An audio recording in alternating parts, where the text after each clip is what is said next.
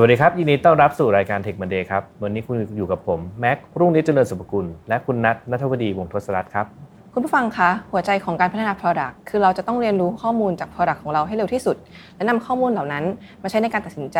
เพื่อปรับปรุงการให้บริการ วันนี้คุณเฟิร์สพัชรมัยตติยวัฒนชัย Principal Product Manager จะมาเล่าให้ฟังว่าการมัดใจลูกค้าด้วยข้อมูลจาก Product ของเรานั้นทำอย่างไร จะเป็นอย่างไรนั้นติดตามได้ในตอนนี้ค่ะ Take Monday Podcast brought to you by ใหม่เซเลนีโลชั่นและเจลอาบน้ำกลิ่นน้ำหอม ให้ผิวหอมพร้อมบำรุงติดทนทั้งวัน หอมไว้มั่นใจกว่า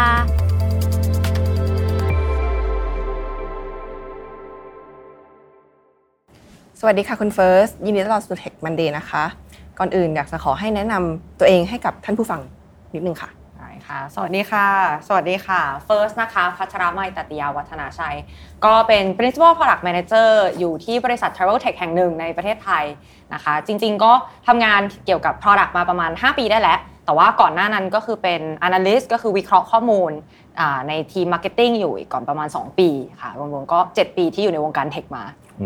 โอเคอะก่อนอื่นเลยครับ First อยากจะขอให้ First ช่วยแนะนำว่าเอ๊ะทำไม Product Analytics ถึงมีความสำคัญครับเผื่อท่านผู้ฟังไม่เคยรู้เรื่องนี้มาก่อน ก็จริงๆ product analytics นี่ถือว่าเป็นคำที่อาจจะเฉพาะทางกับวงการเทคนิดนึงเนาะ แต่ว่าจริงโดยพื้นฐานแล้วก็คือว่าเวลาเราจะออกของของชิ้นหนึงมา product ชิ้นหนึงมา หรืออาจจะแบบไม่ใช่เทคอาจจะเป็นออกแชมพูออกคอนโดใหม่ whatever it is เนี่ย ก็คือต้องใช้ข้อมูลในการตัดสินใจเนาะอ่าหลาย ๆ ครั้งบริษัทเนี่ยอาจจะมีเป้าหมายที่ค่อนข้าง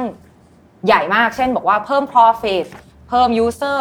ตัวสิ่งที่เราบิวออกมาจริง ๆ แล้วเนี่ยอาจจะไม่ได้เห็นผลโดยตรงชัดเจนขนาดนั้น เช่นสมมติบอกว่าเฟิร์สทำงานบริษัท travel tech เนาะก็แน่นอนเราอยากได้ยอดจองมากขึ้น แต่ของที่เฟิร์สสร้างออกมาอาจจะเป็นแค่ฟิลเตอร์อันนึงบนเว็บไซต์ มันอาจจะวัดผลค่อนข้างยากงั้นเราอาจจะมี metric ต่างๆ ที่เรียกว่า secondary metrics มีคนกดกี่คน มีคนใช้เวลากับมันกี่คนอะไรอย่างเงี้ยค่ะ อาจจะเป็นเรื่องของ user interaction data customer segmentation หรืออาจจะเป็นการดู customer journey ต่างๆ มา ประกอบในการตัดสินใจ ก็เรียกว่าเป็นการวิเคราะห์ข้อมูลเพื่อ support product นั่นแหละว่างั้นเถอะอืมค่ะทีนี้เราพอรู้แล้วว่า Product Analytics คืออะไรทำไมมันถึงมีความสำคัญมากล่ะคะในตัวในการพัฒนา Product ก็อย่างที่เล่าไปเนาะว่าหลาย ๆ ครั้งเนี่ย product ที่เราออกมาหรือว่าของที่เราออกมาเนี่ยมันอาจจะค่อนข้างห่างไกลกับเป้าหมายของบริษัท ทีนี้เราก็ไม่รู้ว่าเราทำทำทำทำไปแล้วเนี่ย สุดท้ายแล้วบริษัทจะก้าวไปข้างหน้าตาม metric ที่ตัดสินใจไว้ตอนแรกเนี่ยจริงหรือเปล่า บางทีหลาย ๆ ครั้งเฟิร์สเห็นเพื่อนๆ หรือว่าบริษัทที่อ่าเคยไปคุยเนี่ยปล่อย feature ออกมาประมาณสัก 7-8 feature ใช้เวลาพัฒนาไปหลายเดือน ปรากฏสิ้นปีมาแล้ว บริษัทอยู่ที่เดิม ยอดผู้ใช้ไม่ได้เพิ่มขึ้น ค่อยกลับไปดูตอนนั้นว่าเฮ้ยเกิดอะไรขึ้นปรากฏว่าของที่เราปล่อยออกไปเนี่ยไม่ตอบโจทย์กลุ่มลูกค้าเรา เช่นเราปล่อยของที่เหมาะสำหรับลูกค้าอายุ ช่วงวัย30 ขึ้นไป แต่กลายเป็นว่าจริงๆ แล้วผู้ใช้หลักของเราเนี่ยอายุต่ำกว่า 30 คือเราเสียเวลาไปเยอะมาก เพราะเราทำของปล่อยของออกไปโดยไม่รู้ด้วยซ้ำว่าเรากำลังทำให้ใครอยู่ หรือมันอืมก็คือผิดที่ชบ user ไหม target ใช่เออเพราะฉะนั้นถ้าเราสามารถทำ product analytics ตั้งแต่เราเริ่มวางแผนจริงๆ บางครั้งก่อนจะปล่อยฟีเจอร์ เราทำ customer segmentation เราทำ user research ตั้งแต่วันนั้นเลย เราก็จะไม่เสียเวลาตรงนี้อืมอ้าวทีนี้ฟังดูน่าสนใจมากแต่ว่า เอ๊ะ แล้วเราจะวัดความสำเร็จของ product ยังไงอะครับคุณเฟิร์สพอจะมีเคสตัวอย่างที่เอาผลลัพธ์หรืออะไรเงี้ยมาวิเคราะห์แล้วเอามาใช้เป็นเอ่อเป็นเคสให้ดูได้ไหมครับจริงๆเล่าเป็น journey เลยก็ได้อย่างที่บอกว่าบางครั้งก่อนที่เราจะเริ่มผลิตของชิ้นหนึ่งขึ้นมา หรือผลิต product อันหนึ่งออกมาเนี่ยอ่าเราเริ่มตั้งแต่ว่าเราทำทำไมก่อนอืมเนาะเช่นเทคนิคที่ทำได้ก็ทำ survey กับลูกค้า ส่งอีเมลถามเลยทำกระดาษก็ได้ หรือทำ user research คือเราไปนั่งคุยกับลูกค้าเป็นสัก session เล็ก6 คนก็ได้อ่ามีเราหนึ่งคนมีลูกค้า 6 คนสัมภาษณ์เขาเลยว่าเขาอยากได้อะไร เราเก็บข้อมูลก่อนว่าทำไมเราถึงจะต้องออก feature เหล่านี้ pain point ของลูกค้าคืออะไร นั่นคือก่อนที่เราจะสร้างของด้วยซ้ำเนาะพอเรา launch ของไปแล้ว เราก็ต้องเริ่ม define แล้วว่า เอ้ย ถ้าปล่อยของสิ่งนี้ไปเราคิดว่าจะเกิดอะไรขึ้นกับลูกค้า อย่างที่บอกถ้าสมมติเราปล่อยฟิลเตอร์ออกมาอันนึง ต้องมีคนเห็นมัน มีคนเห็นมันกี่คน ต้องมีคนกดมัน มีคนกดมันกี่คน กดเสร็จแล้วลูกค้าใช้เวลาหาของน้อยลงไหมลูกค้าสามารถไปต่อหน้าถัดไปได้เร็วขึ้นไหม ก็ define สิ่งเหล่านี้มา แล้วก็มาดูกัน บางทีอาจจะใช้ A/B framework A/B test framework ก็คือแบ่งลูกค้าเป็น 2 กลุ่มเนาะเป็นกลุ่ม A ครึ่งหนึ่งกลุ่ม B ครึ่งหนึ่งแล้วก็ดูว่ากลุ่ม B เราเปลี่ยนพฤติกรรมเขาจริงหรือเปล่า เรามีฟิลเตอร์แล้วเขาทำนู่นนี่นั่นตาม metric ที่เรา define จริงหรือเปล่า หรืออาจจะไปดูในเชิง long term เมื่อเรามีของเหล่านี้ต่างๆ แล้วเนี่ย ทำให้ลูกค้า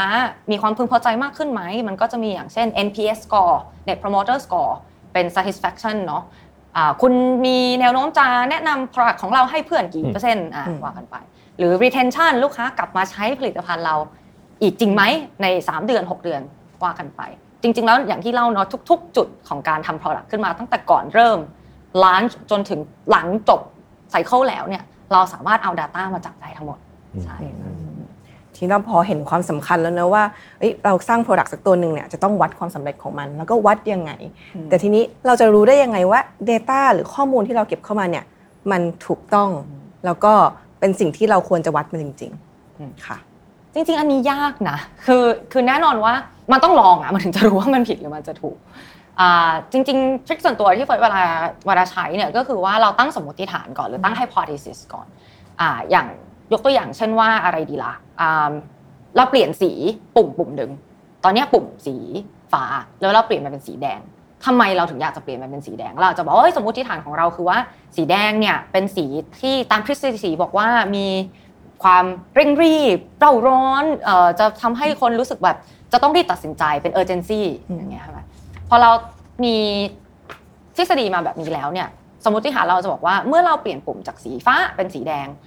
คนจะกดเร็วขึ้นเราใช้เวลาอยู่กับหน้านี้แล้วแบบรีบตัดสินใจกดเร็วขึ้น เราก็จะเริ่ม define ออกมาได้แล้วว่าอ๋อ เราจะวัดว่าคนใช้เวลาอยู่หน้าเนี้ยกี่วินาทีก่อนที่จะกด แล้วเราก็ค่อยเก็บข้อมูลมาดู ซึ่งมันจะมี bias แหละ แต่ว่าถ้าข้อมูลมันเป็นไปตามสมมติฐานของเรา เราก็จะรู้สึกสบายใจอย่างนี้นะสบายใจ ถ้าข้อมูลออกมาแล้วไม่เป็นไปตามสมมติฐานของเรา ก็ต้องเข้าไปดูว่าเกิดอะไรขึ้น สมมติฐานเราอาจจะผิด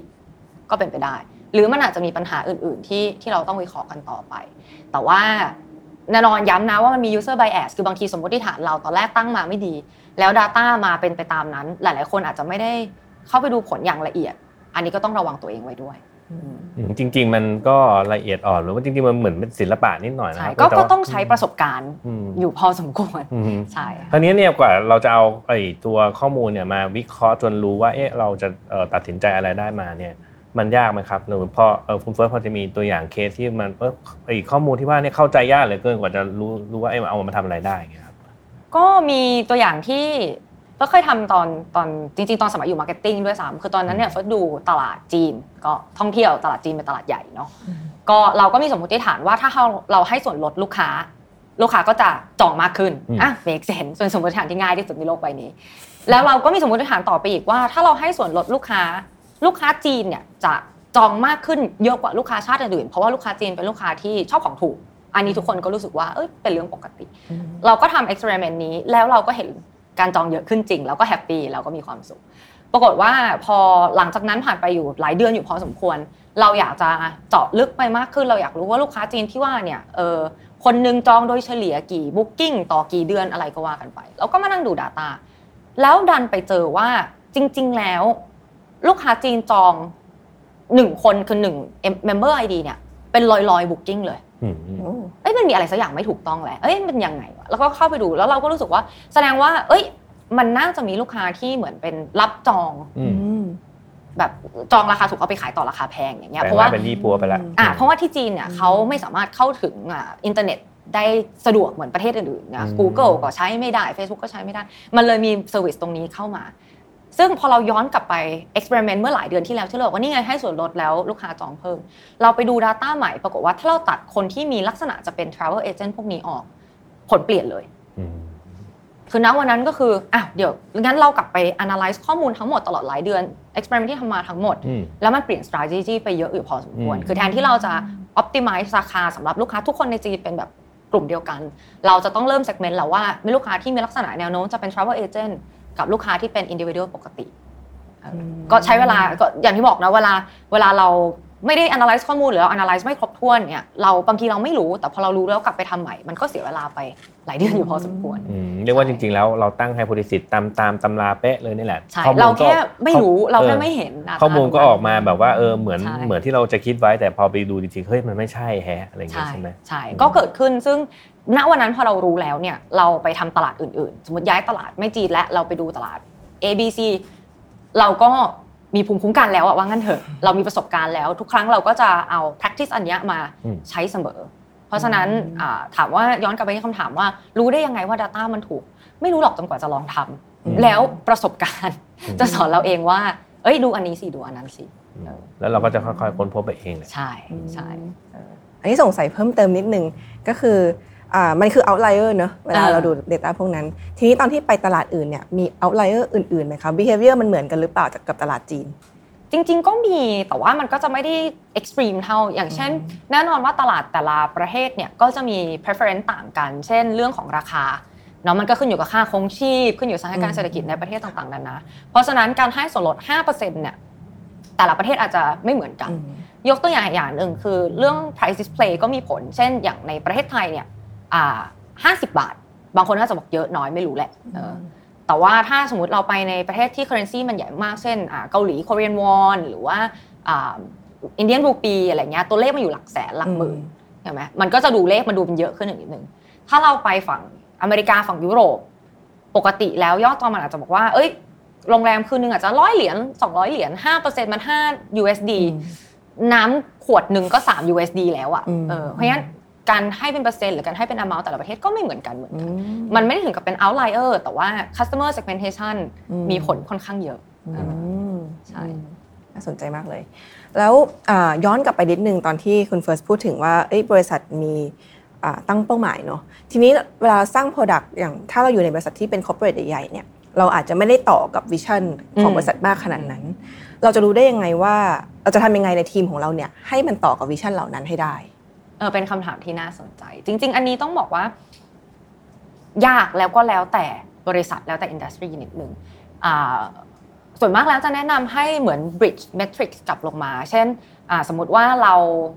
อะถ้ายกตัวอย่างที่ relate ได้นิดนึงอาจจะบอกว่าเออเราเป็นเว็บไซต์ขายผลิตภัณฑ์อะไรสักอย่างหนึ่งใช่ไหมเรามีเว็บไซต์แล้วก็คนเข้ามากดซื้อแล้วเราก็ส่งของไปให้อะไรเงี้ยอ่าเราจะบอกว่าเป้าหมายหลักของเว็บไซต์อันนี้ก็คือให้คนกดซื้อง่าย เอออืมเราอาจจะลอง break มันออกมาดูว่า เอ้ย เราจะทำยังไงให้คนกดซื้อเยอะขึ้น อ๋อ มันมาจากมีคนมา land มาที่เว็บไซต์เรามากขึ้น แล้วเมื่อคน land แล้วคนหาของเจอแล้วก็ convert คือกดจ่ายตังค์มากขึ้นอืม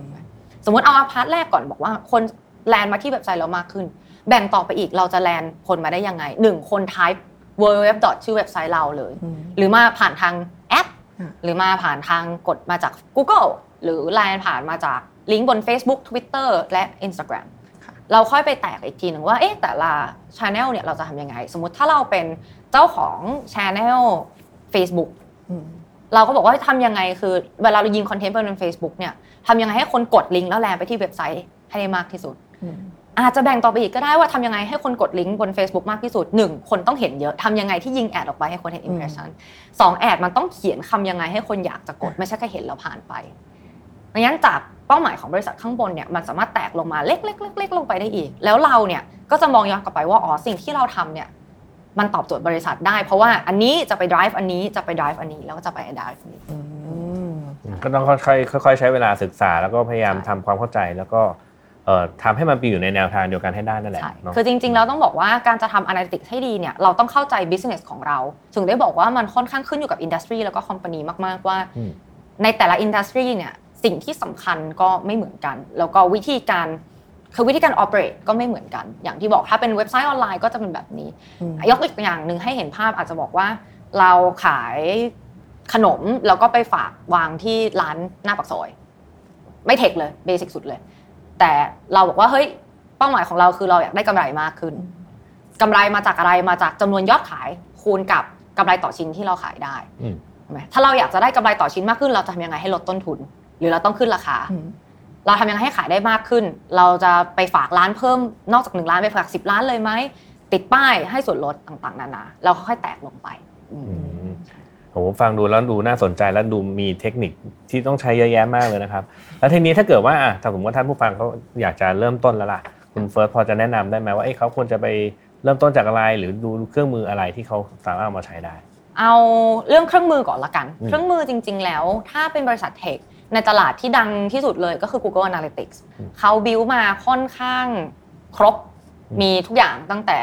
อ่า track user interaction track branding ต่างๆ ว่ามาจากช่องทางไหนอะไรเงี้ยอ่า A/B test ก็ทำได้อยู่พอประมาณพอประมาณ หรือถ้าเกิดยังไม่ได้มีเว็บไซต์ของตัวเองที่จะ track ขนาดนั้น สมมติเราเราเพิ่งเริ่มมาเราอ่า เน้นทาง Facebook ทางช่องทางโซเชียลมีเดียจริง ๆ แล้วแต่ละแพลตฟอร์มต่างๆ ไม่ว่าเป็น Facebook เป็นอ่า YouTube เนี่ยเขาก็มี tracking พวกนี้ provide อยู่แล้ว เป็น report ออกมาค่อนข้างสวย เริ่มจากของพวกนี้ก่อนก็ได้ แล้วถ้าวันหนึ่งเราบริษัทใหญ่และเรามี resource มากแล้วอาจจะลองดูว่าเออเราอยากจะ build in house เองหรือเปล่า คือถ้าเรามีทีม